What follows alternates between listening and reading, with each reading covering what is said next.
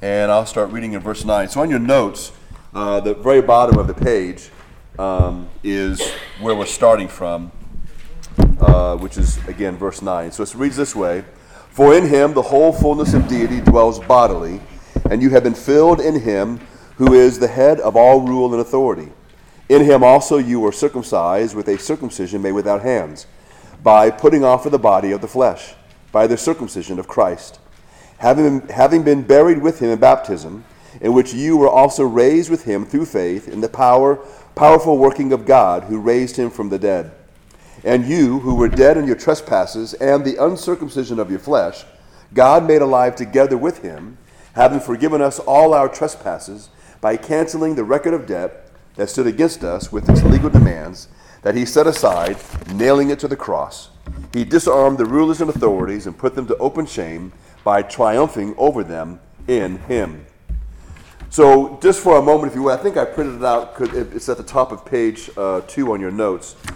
Uh, there's a similar statement that Paul makes in 2 9. He says, For in him, speaking of Christ, the whole fullness of deity dwells bodily uh, when we were in Colossians chapter 1, if you look at verses 19 and 20, it says, For in him all the fullness of God was pleased to dwell, and through him to reconcile himself to himself all things, whether on earth or in heaven, making peace by the blood of his cross.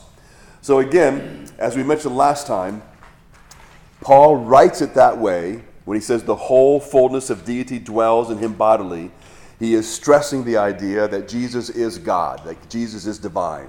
Uh, again, he just wants to make sure that that is uh, stated in the strongest terms possible, partly because of the false doctrines that were kind of creeping, the, creeping into the church.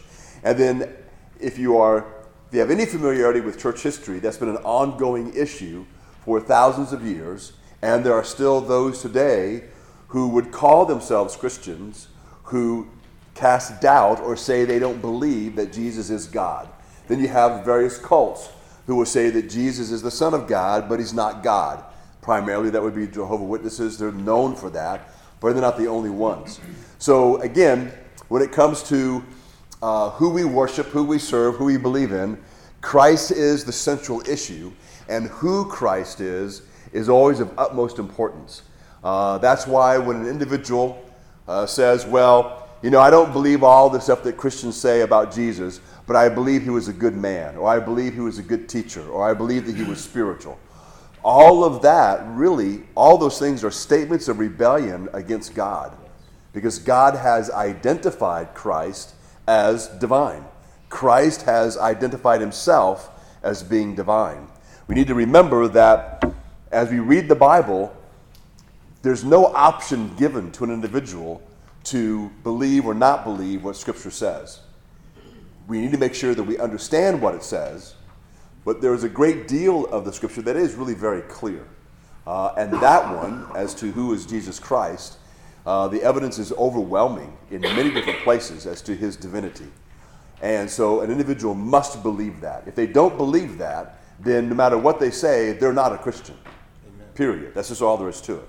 Um, I think uh, some of you are familiar with this. Uh, we've mentioned it before, but it's been going on now for at least uh, almost 30 years, I think, where the Mormon church has made a really strong effort to identify themselves as being Christians. They didn't used to do that before. Uh, in fact, it probably started in the late 80s when that just that movement kind of just started in the Mormon church where they wanted to make sure that they spoke about themselves in a different way. Before that, uh, they would never say they were Christians, and of course, Christians said that they weren't Christians. And so then, when the Mormons began to change uh, their terminology as far as how they refer to themselves, and then stated that they were just maybe another denomination, um, like, you know, Presbyterian Mormon, uh, Presbyterian Baptist Mormon, whatever. That's kind of how they wanted to propose it. Then there began to be a lot of um, confusion. And then there's famous Mormons who identify themselves as Christians. I know uh, a lot of people listen to Glenn Beck. He's clearly a Mormon. He clearly states he's a Christian. Um, and if you were to talk to him about that and bring up that the Bible states that there are certain things you must believe, uh, he, he gets upset um, or he'll kind of cut you off or you know, try to find a way to finagle out of that to kind of broaden the definition so that Mormons are included. Uh, and, because he's been doing this a long time, um, you know, he'll he, he kind of uh, he's not the only one who does this, but sometimes this is what happens when individuals are like in that position. They will cater to, to your emotions. They, they will either speak passionately or speak in an emotional way. Uh, and the, the, the goal of that is to move the conversation away from logic, away from rational thinking, because again, if you, if you go by what the Bible says, we're going to follow what the Bible says to its logical conclusion. So we're not against emotions, but emotions can be used to manipulate people, to manipulate an argument. Um, and so it's almost, I'm not saying he does this particularly, but sometimes an individual will try to act like they are a victim. People misunderstand me and they don't understand what I am, or they, you know, people have been misrepresenting Mormonism for a long time. And that's, maybe people have, but I'm not misrepresenting them, and you can study it for yourself. It's not Christian. Uh, and, it's, but it, and all you have to know is what do they believe about Jesus Christ? You don't have to know all the other things. What do they believe about? Uh, they believe that Jesus and Satan were brothers. They believe that um, Jesus is created by God. They believe that Jesus, at one point, because of his goodness, became God.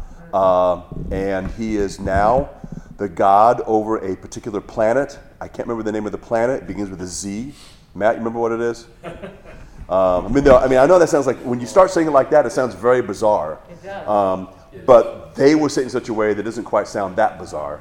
Um, but uh, and the whole idea is that um, we then can follow his example, and if we live a good life, good Mormon life, uh, we would then become gods.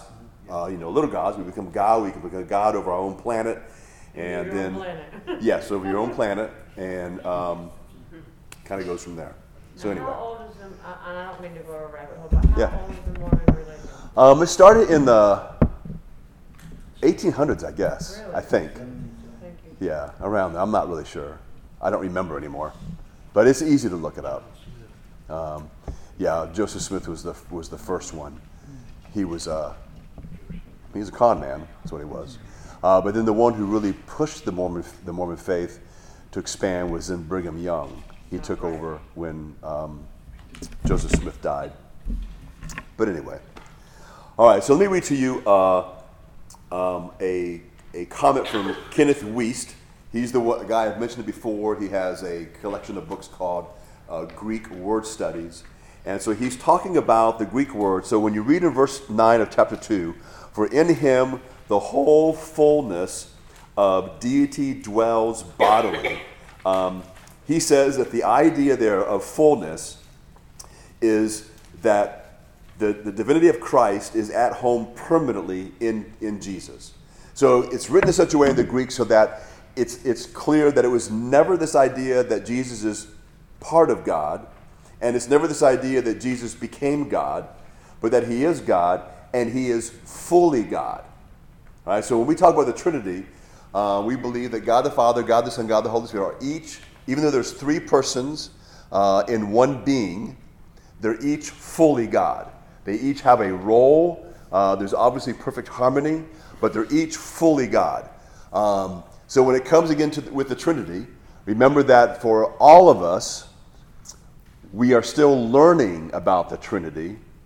No one has a full comprehension of the Trinity because the Trinity is encompassed in the infinite God. We're finite. So we may understand it better than we did before, but the main reason we believe it is because the Scripture clearly teaches that, and we believe what the Scripture says. Um, and so uh, the, that's why we you talk about the triune God, or the, the word because the word Trinity itself doesn't appear in the Bible. Uh, but again, the Bible clearly teaches that, and there's a lot of uh, again online. You know, you can get in trouble online because there's a lot of junk on there um, when it comes to theological things. But there's also a lot of really good resources if you want to study particular aspects of Christianity. Uh, you, can find some really good stuff. And if you're ever unsure, uh, there's plenty of individuals that you can text or email just to ask them, is, is this place solid? Can I trust it? So you can, you can text me, you can text Matt, uh, you can text Tom, you can text Steve Posner. There's a lot of individuals. Uh, and even if we're unfamiliar with it, we can go to that website and check it out. It only takes a few minutes normally to figure out if a website is solid or not. Um, to make sure that we're not going to be that you're not going to be led astray. But there's a lot of just fantastic resources that are there that are available to us. So anyway, going on with this idea that the fullness of, of, of the divinity of Christ is at home permanently in Jesus. He goes on and says, at home in the sense that this divine fullness was not something that was added to his being, that was not natural to him, but that it was part of his essential being, as part of his very constitution, and that permanently. Uh, so again, for in him the fullness of deity dwells. So I want to talk probably for the rest of the night um, the term in him. It's a term that Paul uses a great deal, um, whether it's in him or in Christ. Uh, it's the same idea, and that is talking about the uh, the relationship we have with Christ with the union we have with Christ. In the Greek language, the phrase in him is placed at the, at the very beginning of the sentence, and that's because that's what Paul is emphasizing, is that aspect of being in Christ. Um, so again, in Jesus is all the sufficiency that we need in time, our time on earth, or for eternity. So the idea is that we don't want to be deluded. Uh, we don't want to let some slick scholar take our mind captive with some new teaching or deeper truth. Uh, Paul is teaching uh, here about what it means to be in Christ, and if we follow that, we're not going to go wrong. So, again, tying together with that the idea of fullness of deity, it means that the Godhead, essentially, perfectly, the very personality of God, and it also properly denotes the divine nature. It includes all the attributes and perfections of God. So, when we talk about this unity we have with Christ, again, we're not just being unified with the man who's achieved a great deal. We're not, we are not being united with an individual who's blazing the trail and we can follow his example. We follow his example, but that's because his example is perfect. It's not that he's attained godhood, and if we follow him, we attain godhood. We can't attain godhood. The idea is that we need to grow in righteousness. But the needs that we have, the deficiencies that we have, are met in the relationship that we have with Jesus Christ. So think of it in this way when it, when it comes to who we are as people, uh, back in the 70s is when this really started as far as uh, the books that were written. There began to be a very big emphasis on books written by psychology or psychologists for the average person. So the, the reason why that began, began to be a really big issue was people were kind of getting into more self-reflection, more introspection. Uh, there was this idea that we, that we needed to and we wanted to improve ourselves. Uh, whether you were talking about spirituality or just becoming more disciplined, there began there was this movement that's grown massively in our society. Uh, if you watch, I guess, old news uh, shows from the 1960s, you don't hear them ever psychologically analyzing anybody. That's just normal nowadays. And they all throw around terms that they've learned from what we would call pop psychology. You know, they'll, they'll, they'll talk about some criminal and you know, maybe the reporter will ask the chief of police, was he a sociopath? But they didn't ask that before. No one even knew what that was. There's no such thing. All right, so we have all these labels. Labels can be helpful, but there was this big push. And so there's been a big push. Um, there began to be a big push within Christianity in that area, and it really began to mess with, I think, and really dilute the teaching of the scripture. But the part that's important about all of that is it psychology and psychologists began to recognize that as complex beings, you know, there's the aspect of our personality, there's our, there's our emotional health, there's the way that we think. Uh, then there's the dynamic between the way that we think and the way we feel, and how those things interact, how we are motivated, both intellectually and emotionally. Uh, and so the emotional aspect of, of, the, of mankind was really being dissected and then trying to answer the questions as to why do we do certain things? Why do we live this way? Why did I choose this? Even to the point of not only why did so and so kill these people, but why do you like blue? I mean, it just continues to go on and on with all these kinds of things. Um, but what we recognize is that we do have, we all have a lot of needs. Now, when I say that, it doesn't mean that you're needy and you walk around all day whining and crying because you're incomplete. But the idea is, is that um, sin has so affected us that the way that we respond to the world around us Uh, sometimes we, we don't respond, maybe often, we don't respond the way we should. You know, in general, we can easily begin to feel sorry for ourselves. Uh, there are some individuals, we use these terms. We say, well, so and so is a drama queen. What do you mean by that? Well, what we, what we think, maybe many people think, is that individual blows little things out of proportion.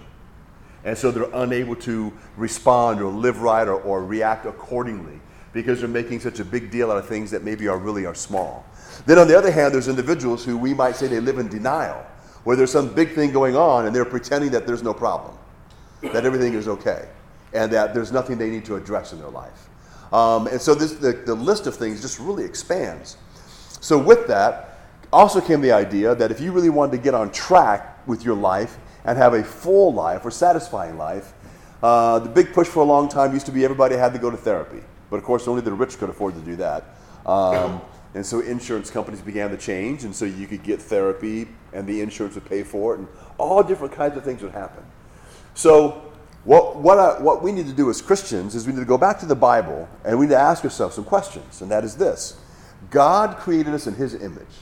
God knows us better than anybody, He knows us better than we know ourselves. He knows how sin has affected us, and He knows what we need. And again, what He has said to us in 2 Peter chapter 1 is everything we need for life and godliness is in the knowledge of Christ. It really is there. So, as we grow as Christians, it is then common for us to also notice, whether it's in ourselves or others, we notice others begin to mature.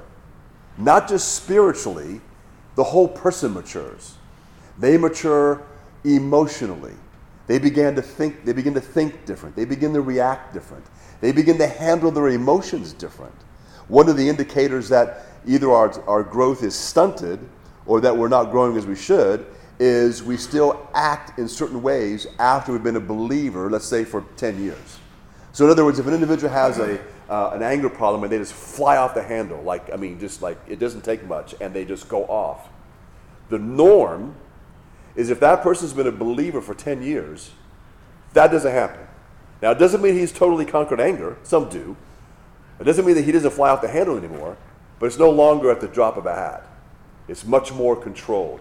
Also, whatever fits he has are shorter in length, and he or she recovers faster in the sense that they admit that they're wrong, begin to make amends right away, they handle everything differently. So you can see that, that maturing that takes place. For the individual who feels sorry for themselves, for whatever the reason, if they, and maybe, and, and of course, we want to be understanding. Sometimes people do have really horrific backgrounds. And psychology sometimes makes a real big deal about that to where it's like you are now, because of your background, you're going to be dealing with stuff for the rest of your life. Okay, I don't, I don't buy that. It may be for a long time, but there's still going to be growth. So that doesn't mean that what's ever happened in your past isn't going to leave scars. It will. You may still have what they what people say they well, I'm always going to have trust issues. Well, you might, but you're going to grow and you're going to begin to be able to take the risk to, to trust certain people in your life because you're maturing as a believer. You don't have to live in fear because you know Christ. That really does make a difference in your life. Understanding the sovereignty of God, understanding theology, helps you as a believer to not live in fear. Um, there is someone we can turn to regardless of our difficulties and struggles and troubles. So then, when you begin to get into this idea that Paul brings out, that we have this relationship with Christ where there's this unity that we have, this intimate unity that we have with Christ, that I'm, I am never alone. Never. I will never be alone. For, for the rest of my existence, I will never be alone. Christ really is with me. Uh, and I don't know if you've ever done this, if, if you were if you were a believer when you had kids, there were times that I would teach my children that. That, you know, when, even, when, even when dad's not here, you know you're not alone. It can be scary, but you're not alone. God really is with you, He really is here. Uh, God really does watch over us. Then, of course, you have the, the difficult task through the years, teaching them that just because God is with you doesn't mean nothing bad ever happens. But we, we want them to mature to understand what, does it mean that he's here and watching over us and that he's always with us and all these kinds of things that are going on that nothing happens by accident. But you know kids actually can handle quite a bit. If you take the time to teach your children they can learn a lot uh, and they will be prepared for the world. So they're because part of the idea of raising our children to be godly is also this. So they so they don't fall apart when they're betrayed by a friend. It still hurts. It's still a horrible situation. They may still get angry, but their life doesn't fall apart because they've been rejected by this individual. Right? Um, how many? I don't know if you. I don't know how many of you actually do much reading about serial killers. I've read a few things, but anyway, uh, sometimes there's individuals when they when they start their killing spree. Uh, it's not unusual to hear of individuals doing that because, well, this man, when he was a teenager, was rejected by this girl he liked. And then he was going after the girl and he's rejected by her. And then pretty soon, you know, what happens is, you know, the guy basically kind of becomes psycho and, you know, he wants to control people. And so he reacts obviously very wrongly and begins to kidnap individuals or he begins you know, and maybe kills them, whatever's going on. Those things begin to happen because this individual is unable to handle what we would call the normal aspects of life. It would be great if we live in a world where no one gets rejected. And that doesn't happen. That's going to happen. And so we want our children to be able to handle that kind of thing. And the best way is I, you know, the goal again for the believer is not to raise children that are psychologically well adjusted, is to raise children that understand the relationship they have with the Lord and they will be psychologically adjusted. That's the idea. If the individuals, if we only train to be psychologically adjusted, the hu- human strength can only last so long. Right? There's only so much we can accomplish apart from Christ. And we're not going to go well because sin is powerful and we are unable to overcome sin on our own. But if our goal is to help to raise them uh, in the counsel of God, then all these other things are going to take place. They're going to be able to handle life uh, much better than they would if you weren't training them. So we want to make sure we get back into this concept of, of the fullness of, of deity. The word that's used here for deity is only found in only one place, which is here in Colossians. Um, it refers to the essence and the nature of the Godhead. So it's not just, I guess you would say, just the perfections of Christ or just the attributes of Christ. He's trying to get us to understand that it's more than that. Than that. So Christ as a man was not merely God-like, but he was in the fullest sense God. So again, that, that's a very important aspect of what we have going on with the Spirit of God that, that indwells us, the Spirit of Christ, is it is all of God. It's not a piece of God. It's not a portion. It's none of those things. It's, it's all that God is, and which is really a remarkable thing uh, when you think about it. Um, the, the phrase there that this dwells bodily in Christ, it is present tense. So that signifies again that Jesus has always been and always will be God. He will never cease to be God. So that's why we can say that we know that Christ will never let us down. Again, the Gnostics back then were saying that Jesus was not fully God and he was not fully man. Uh, and that's why I mentioned to you before that through the years, as theologians were trying to hash out what does the Bible say, one of the ideas that they actually pretty early on immediately rejected was that Jesus was basically half man, half God, or that he was 50% one, 50% of the other. They realized that this does not really embody who Jesus was. And so they, they knew early on either he's not God or he is. That's, that's what it comes down to. And when, and when we come to the idea that he's God, he's 100% man, 100% God. So when, I, so when you and I are praying or we're going through difficulty or we're depending upon Christ to help us through, then because he's fully man, we know that he fully understands. All right? So it's not just an intellectual understanding, though in God, an intellectual understanding doesn't mean he comes short. But because as human beings, you know, just like, just like uh, when, when, you and I are talking to a friend, let's say that, uh, let's say that you've been diagnosed with cancer, and there's a lot of unanswered questions. Often, what's helpful is speaking to an individual who's already been through that, because they understand the range of emotions. So it doesn't mean that others can't help you, because I, just by the way, I do not buy into that the only people who can help you are those who've been through what you've been through. That's, that's, that's not right.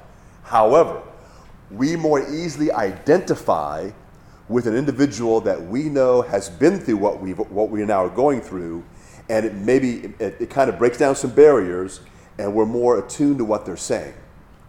And so they may say the same thing that someone else says, but because they've lived through it, it carries a little more, you know, uh, weight to what they're saying. So when it comes to Christ, I know that God understands me. He made me.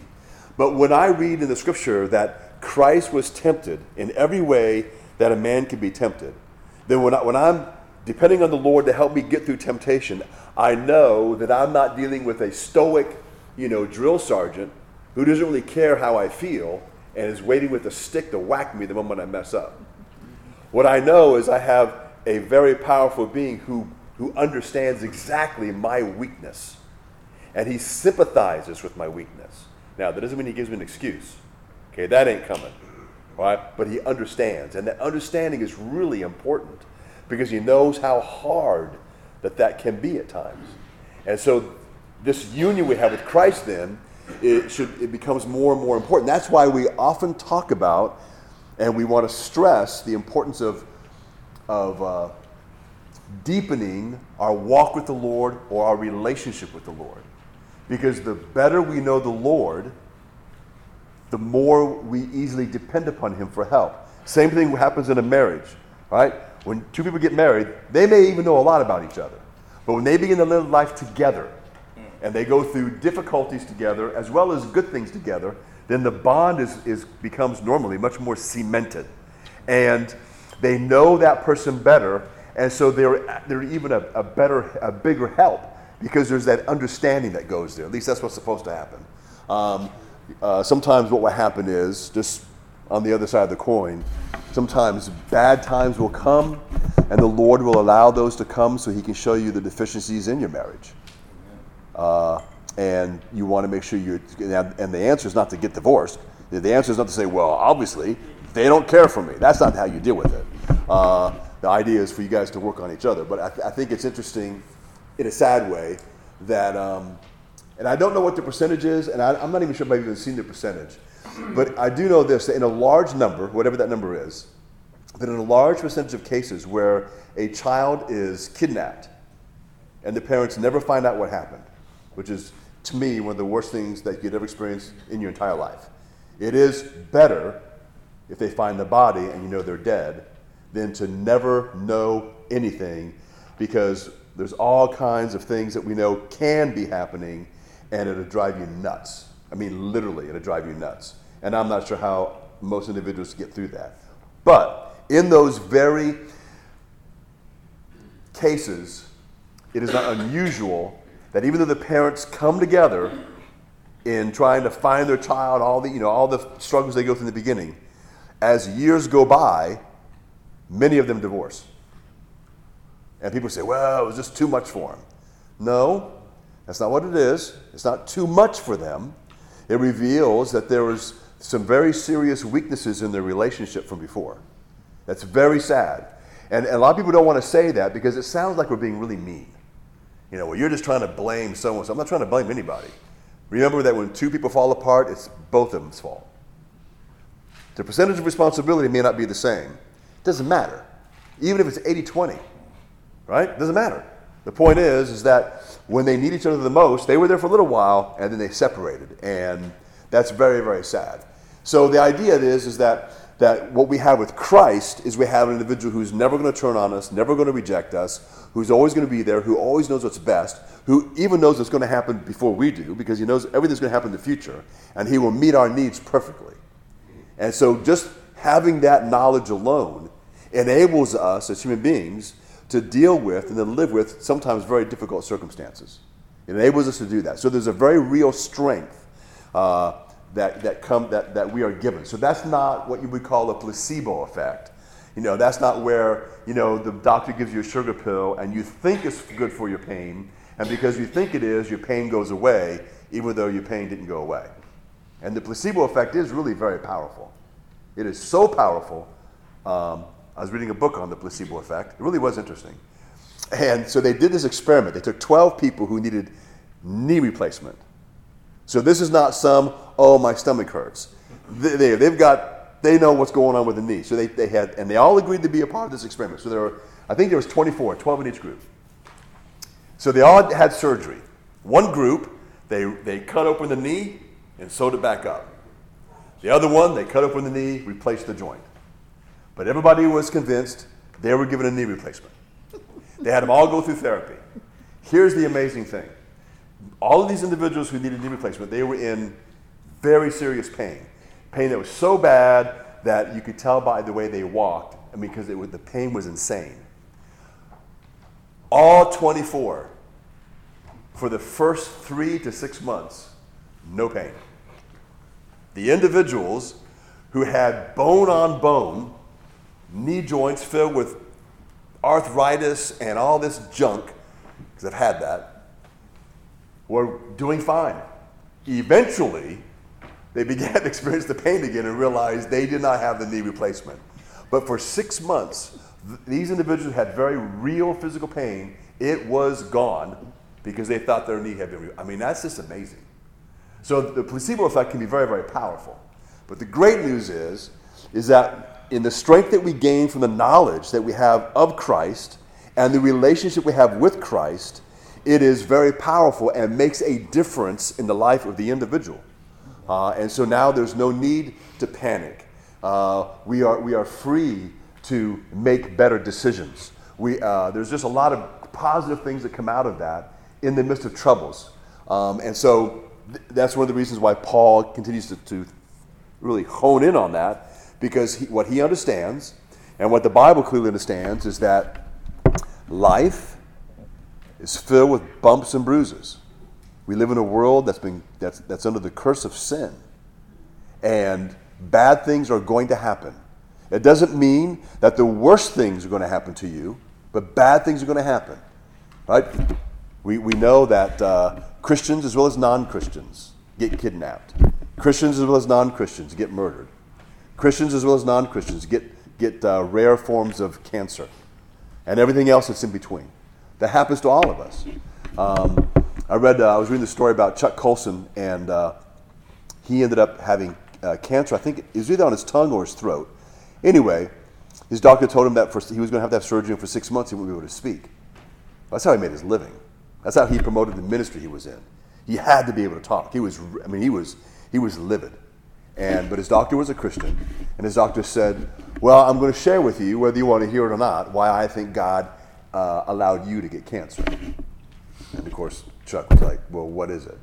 And he just said, He said, I'm convinced that pretty much for every non believer who gets cancer, God allows a believer to get cancer so the world can see the difference. He says, Don't let people down. They're watching you because they want to know if Christ is real or not. And of course, Chuck wrote in his book that kind of put him in his place, uh, kind of a thing, because he was definitely feeling sorry for himself through his anger. Uh, and so we want to make sure then that as we go through these things, we're not dealing with something that's just small. It's not just something that's psychological. It's not a psychological game. It's not a psychological formula. Um, in fact, a lot of individuals have actually used the Bible and they've done that. They've developed psychological formulas, both believers and non believers, coming out of the Bible. So, what we want to recognize is that's not what this is because we're dealing with the real person. We're dealing with Christ Himself. And this union we have with Christ is a very real union. So, um, again, because of who He is, that gives greater strength and greater depth to verse 10, which we will get to eventually, which says, And you've been filled in Him who is the head of all rule and authority. And of course, the term there is that's important is in him. The New American Standard says, and in him you have been made complete, and he is the head over all rule and authority. So, in the Greek verse, in verse 10, in the Greek, it also begins with in him because it emphasizes its importance. So, this phrase, officially, is this it designates the believer's vital union with Christ, who is our life. Because of our union with Christ, every single spiritual need that we have is fully met. Possessing Him, we possess all we need for life and godliness. The Colossians needed to understand their position and their possessions in Christ so that they would be able to resist the persuasive arguments of empty philosophy, Mosaic ritual, and the worship of angels. The Colossians needed to rest in the truth that all they needed was found in Jesus Christ. So, if you have, I gave you actually two weeks ago is that long quote. You may have already read it. Um, I'm going to read it to you now. It's by uh, W.H.D. Thomas. He was a, a preacher. And he talks about that phrase in him. And it reads this way He says, The phrase in him very plainly shows that the source of all spiritual power lies in the union of the soul with Christ. Now, let me just stop there for just a moment because there's one more thing I want to emphasize. When it comes to psychology and that whole field, okay, mental health and all that, mental, you know, all that, all those things, emotional health, mental health. Remember, the word psychology itself means the study of the soul, because the Greek word for soul is psyche. All right. So I believe that secular psychology is man's attempt to deal with spiritual things about the man, spiritual things that, that affect us, in a secular way. The Bible is the singular best book on psychology. It's not pop psychology, it's not secular psychology, it's real and proper psychology based on who Christ is. So when we talk about um, spiritual power, I do not think it's wrong for us to also think in terms of emotional and mental power, the, the state of the inner man, the whole thing. So this is not separated. So if you have difficulty with anxiety, or if you have difficulty with depression or sadness, or you have those types of things, then this is all about what's going on in us. That is not a separate thing. Right, that is, that is, that is what this is, and we need to recognize that uh, so we can really appreciate and have available to us all the resources that we really have in Christ. So he goes on. He says, um, so again, that the source of all spiritual power lies in the union of the soul with Christ. But not only so, we are circumcised and buried and raised and made alive with him, suggesting a spiritual fellowship. All this is associated with a definite confidence in God as the object of our trust and as the source of all spiritual blessing. Scripture is very emphatic in regard to the way in which faith links us to God as the means of obtaining grace and power. Thus, at every point, Christ and the believer are identified. When our Lord was circumcised, we were circumcised with him. When our Lord died, we died in him. When he was buried, we were buried. When he rose, we were raised. And when he was quickened, we were quickened. To these great truths, we may add that when he ascended, we ascended, and as in one of the parallel passages in Ephesians 2, now that he is at the right hand, we are seated with him in heavenly places. In this spiritual unity will be found the only guarantee of faithful adherence to what is true and of fearless abhorrence of what is false. This emphasis on the spiritual life, as distinct from mere knowledge and even philosophy, will be found as potent today as ever. When faced with ideas which, under spe- specious guises of one sort or another, tend to lead us astray, it is not too much to urge that a careful attention to a passage like this one will do more than anything else to protect against them. Thus, old errors, which continue to appear in new forms, may be met and vanquished, just as in St. Paul's day. Yes, union with Christ affects both thought the full exercise of mental powers and actions, the translation of thought into redeemed, victorious living. So the idea is, is that we can have what the world is looking for. The, world is looking for uh, contentment. They're looking for inner peace. They are looking really for not happiness, though they will use that word. They want something more than that, and the Christian's word is that's the word joy. Right? Joy would be uh, if you combine being happy and peace and contentment together, that's joy. Right? It's, it's very deep. It's something that is not affected uh, by circumstances. Happiness is, but joy is not. Um, it never it will never leave us as, as a believer because of this relationship that we have with Christ. So it's important then that we recognize that and that and we then kind of drink in all these things that Paul is telling us and what's being expressed um, by these writers about what we, what we have as believers and what we possess as believers. We really are complete in Him. So that's why when we talk about Christ healing the inner man, so the individual again who comes from uh, a broken home, and there can be feelings of uh, um, unstableness or insecurity because the most important unit in your life was so dysfunctional it broke apart. That can create uh, in an individual an adverse emotional reaction to that that you can carry around with you. That can be healed by Christ because the person of Christ will never abandon you. He's able to heal that because we also then begin to gain understanding as to why those things take place. It's not centered on me. Yes, maybe my dad left the home, and maybe he says he left because I was born, but I understand that he was running away from God. He was running away from the responsibility God gave him and a bunch of other junk. And so, yes, I still was deeply affected negatively by that, maybe in a lot of ways, but I don't have to carry that around for the rest of my life. Because there is one who is closer than a brother. My Heavenly Father will never abandon me at any time in my life, and He will bring about that healing. And we know that when it comes to when the Bible discusses what love does, true love does heal. It does. We have seen stories, we maybe have seen it, maybe we've experienced it, when a child has been rejected by their family, and maybe they've been passed on from one foster home to another, and they end up in a home where they're actually loved. And there's a transformation that can often take place. And it's amazing. And sometimes those individuals turn out to where you would never know what happened. How does that happen? Well, that, that really is the power of love. That, there really is a healing that is there. It's a healing of, of the emotions. Um, when it comes to whatever's going on in our lives psychologically, for whatever is going, has gone on in the past, there is, a, there is a very real healing that's in Christ. It's not all, again, it's not always the same for everybody. We all are, are built differently um, emotionally and mentally and intellectually. And for some, they'll grab to, to it right away. Others, it may take time, but there's going to be progress in their life as they focus on Christ and what the scripture says.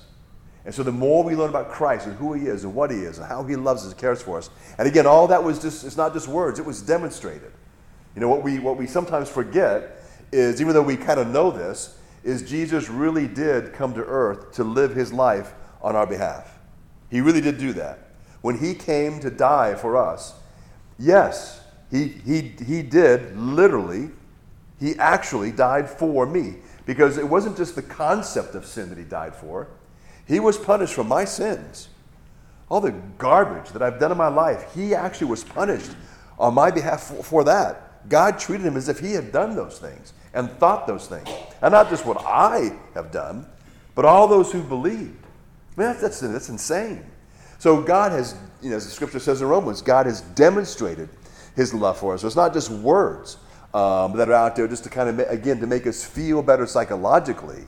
It was, it was an event that really took place. And as a result of that, you know, when we talk about eternal life, that's not just something that we talk about when we're at a funeral so we can feel better psychologically and get through a difficult time. That's re- what we as Christians believe is that's reality. Right? In the same way that I know that Disney World really does exist in Florida, in a, very, in a much more real way, there really is a place called heaven, and people really do go there. Amen. Right? And the price has already been paid for.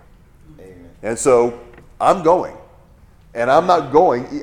And again, great, it's great news to know that my success or lack of success in living the Christian life does not keep me out of heaven. Amen. Because I'm saved by God's grace. And man, that's, that's incredible. So all these things have been done for us. So we then are able to overcome these things from our past. And then when it comes to, you know, all of the different types of reasons why people, whether, whether it's abusing drugs, abusing alcohol, or maybe abusing people, you know, people can dissect that and get all these psychological reasons, and they all may be right and accurate. But then how do you deal with all those things? So if you identify them, great. Now what? You know, I said, well, you know, if you were abused by your dad, it's really important for you to, so you can confront him, so you can put that behind you. But what if your dad's dead? What about those people? Then they're stuck? Or, or, or one psychologist said, well, you need to go to their, to their graveside. You need to yell at the tombstone. Okay? So are you telling me that if I yell at the tombstone, then all my feeling, all that's going to go away? Because it doesn't. You can get out of you that day, and you might even feel better for getting it out. And then a week from now, or two weeks from now, guess what? It's all still there. It does not go away. But Christ actually can remove that from us. and we can become completely different. And we, you know, we hear about it. We like hearing stories about individuals' lives have changed. We like that. We like seeing individuals, or maybe there was some guy or someone, some lady you know that you grew up with, and you knew that that person was a real rascal, to be nice. And you say, I just can't believe what they're like now.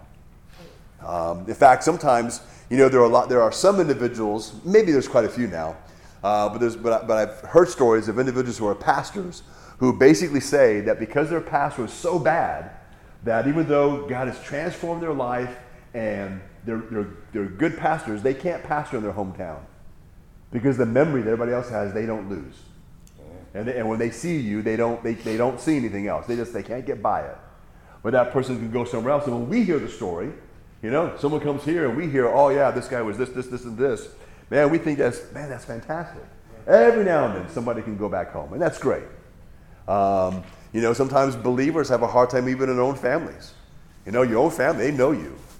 And they know what you were like before. And you know what? They may not be so willing to forgive.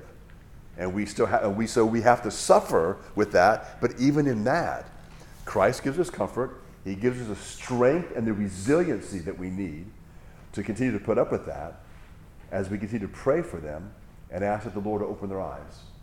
And in some cases, the Lord does. Absolutely. In some cases, that doesn't happen. But you know what? The Lord is still with you. He is not leaving you because they refuse to forgive. And again, that makes a major difference uh, in our lives. It helps us to be strong. It helps us to be the individual uh, that, that's able to make a stand regardless of what the situation is.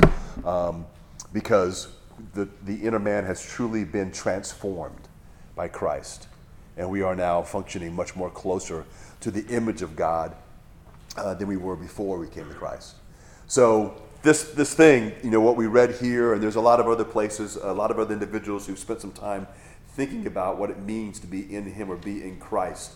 Uh, there's a lot of great things uh, written on that. It's good stuff to read uh, and just kind of to think about, just kind of let it, you know, kind of percolate in your mind. So again, in verse, uh, verse 10, he also says about that, he says, You have been filled, or he says, You have been made complete. So the idea here is that we've been completely filled. Uh, the implication is that um, one is to be totally controlled uh, by the Spirit. Uh, and so that gets into where we've spent a little bit of time before talking about uh, being led by the Spirit, being controlled by the Spirit. It's not that you are a robot. The idea is that you are submitting yourself to what the Word of God says. And the Holy Spirit helps us to do that the Holy Spirit empowers us to live in obedience to, to uh, what the Scripture says. And the Holy Spirit also gives us compassion. Uh, remember that the Bible says in Romans that God has poured His love in our hearts. So we do have the ability, you have the capacity anyway. You have the capacity to love those who have hurt you deeply. Because God has poured His love in your heart. He didn't say He sprinkled it, He said He poured it. Okay? So, so we can bask in the love that God has for us, but we also have the ability and the strength to love others. We are able to look beyond what they've done to us. That is not pretending they didn't hurt us. I was talking to a lady once, and uh, she was abused by her father sexually for a long time. Uh, she'd been growing as a believer. She became a believer in her 20s. And uh, she said that she had wanted to confront her dad. And we talked about that, and I told her, I said, Now, you know, that may not go well. He may not admit anything. And I said, You have to be ready for that. And she goes, Well, how do I get ready? I said, Well, I said, uh, You're a Christian. So you ask the Lord to give you strength, to give you His grace, to give you wisdom uh, with all those things. I said, I can't predict what's going to happen and how you're going to feel. Um, I would assume you're not going to feel good, maybe, maybe even some anger if he refuses to admit certain things. I said, but, but you do have the strength because Christ is in you.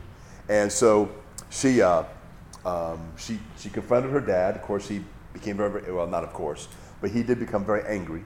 Um, he, because uh, he didn't want to talk about it, he just wanted to pretend it didn't happen. And of course, she reminded him that no, it, it did happen. So she was made stronger because of her relationship with Christ, that she could deal with that uh, without like breaking down right there in front of him. She, she was able to keep her composure um, and, and basically not, not allow him to go around the issue or to change the subject or whatever. She was able to stand her ground, so to speak, and say, She, she said, I want you to know, whether you admit this or not, she goes, I'm commanded by God to forgive you. And, I, and I'm not to hold that against you any longer. And she said, For all these years, I've not talked to you because I couldn't do that. But she said, God has so changed my heart that I, I now know that I actually can. And, and she told me that, you know, he basically, I mean, he cussed her out, that's what he did um, when she said that. And she told me, she said, you know, she said, I would have thought that I would have exploded in anger because she said she carried a lot of anger for a long time. And even at times would daydream about confronting him. And if he didn't, you know, say what she wanted him to say, you know, how she would either hit him or throw something at him, or, you know, something like that, just to, you know, whatever. And she said when he when he cussed her out, she said at that precise moment, she said she just felt this unbelievable wave of calmness. She says, it had to be the Lord. What else could it be? She goes, there's no way that came from me. And uh, of course, in this situation, the great news is about three or four years after that, he ended up uh, being witnessed to by another believer. Uh, and it was a man who had been an inmate in the, in, in the jail there. He actually did prison time. He had molested his daughter and had come to Christ and had and he had gone to his daughter and asked for forgiveness, and of course she wanted nothing to do with him. And after many, many years, she ended up coming around. She became a believer, and they had this relationship and all those types of things. And so he was sharing the gospel with this guy, and he he said his sin just hit him like it had never hit him before, um, and it just you know he, he said he, I think he I think he told her he wept like every day for like days and days. And he says I, I'm not saying this for you to feel sorry for me. He says I know I can never make up for, for what I did. He goes, That was the worst part, is to know you can never make up for that. You can't take it back. So you are in an impossible situation. The only thing that, that you can do is, and, and what you, and you don't deserve it, but what you desperately need is the way to get out of that, and that's to be forgiven. And that is one of the, and so forgiveness is one of the most, one of the, one of the greatest gifts that God has given us. Not only that He's forgiven us, but He's given us, He gives us the ability he gives us the capacity to forgive others. That happens because we mature in Christ and because we are in Him. And so that's that is what is able to bring that whole thing about. And so again, far from being a psychological ploy and all those things, uh, we're getting down to the real nitty gritty of, of life and you know the relationships with people that we have and the relationships with some people that we no longer have and all those kinds of things. Um, and Christ knows and understands all of that. And uh, he is, you know, sometimes people talk about, they use this phrase, say, well, you know, sometimes we want to deal with things, but we just don't want to get down and get dirty. Well, he did that. He took on human flesh. Okay? The, the omniscient, omni, omnipresent God took on human flesh. And he, and he, with all of our limitations, and was tempted in sin like in every part, as the Bible says, yet without sin uh, remember that when again when he experienced death on the cross, um, it was not that because he was God, he was able to, um, in a divine way, dull the pain. He didn't do that. He experienced all the pain that any, any human being would experience in what he'd experienced. Which, if, and if you've ever read anything or heard anyone talk about the kinds of things that happen to the body at crucifixion, it really is. It's it's incredible. Uh, it really is insane.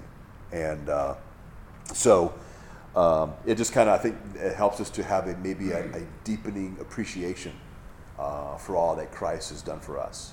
And if you think about this for a little while, you also know this that there, there will never be enough time for us to ever thank God enough for what He's done. And the good news is, is He doesn't ask us to. He doesn't say that when you thank me enough, there's another blessing for you. All the blessings that He's going to give us, He gives us knowing we can never thank Him enough. And that's okay, He's okay with that because His love for us is so great. So we will continue on with that as well next week. Um, I trust that there's plenty for you to chew on for a while and think about when it comes to who Christ is and what He's done for us, and really what can what can happen to us and for us in this relationship that we have with Christ. Let's pray. Father, we thank you as always from the bottom of our heart for your goodness to us and your grace. Father, we ask that you help us to to spend some time thinking about the union we have with Christ, this vital union that we have, and what it really means. We pray, Lord, that you would open up our minds and our hearts to begin to grasp, maybe just in small sections at first, uh, the depth of what this means for us as human beings. Father, we thank you. Because even, even in all the imperfections that we had when you saved us, we still possess so many imperfections. And yet, Lord, you don't grow tired of us. You will never reject us. You'll never say to us that you've had enough. None of those things apply because of your great goodness and your eternal patience for your children. So, Father, we ask now that as we are dismissed, that you would guide and watch over us. Pray, Lord, you would cause us to think about you and what you've done often. And Lord, we look forward to gathering together on Sunday as believers that we may be encouraged as we come together to give you the reverence and the worship that you so rightly deserve. And we ask these things in Christ's name. Amen.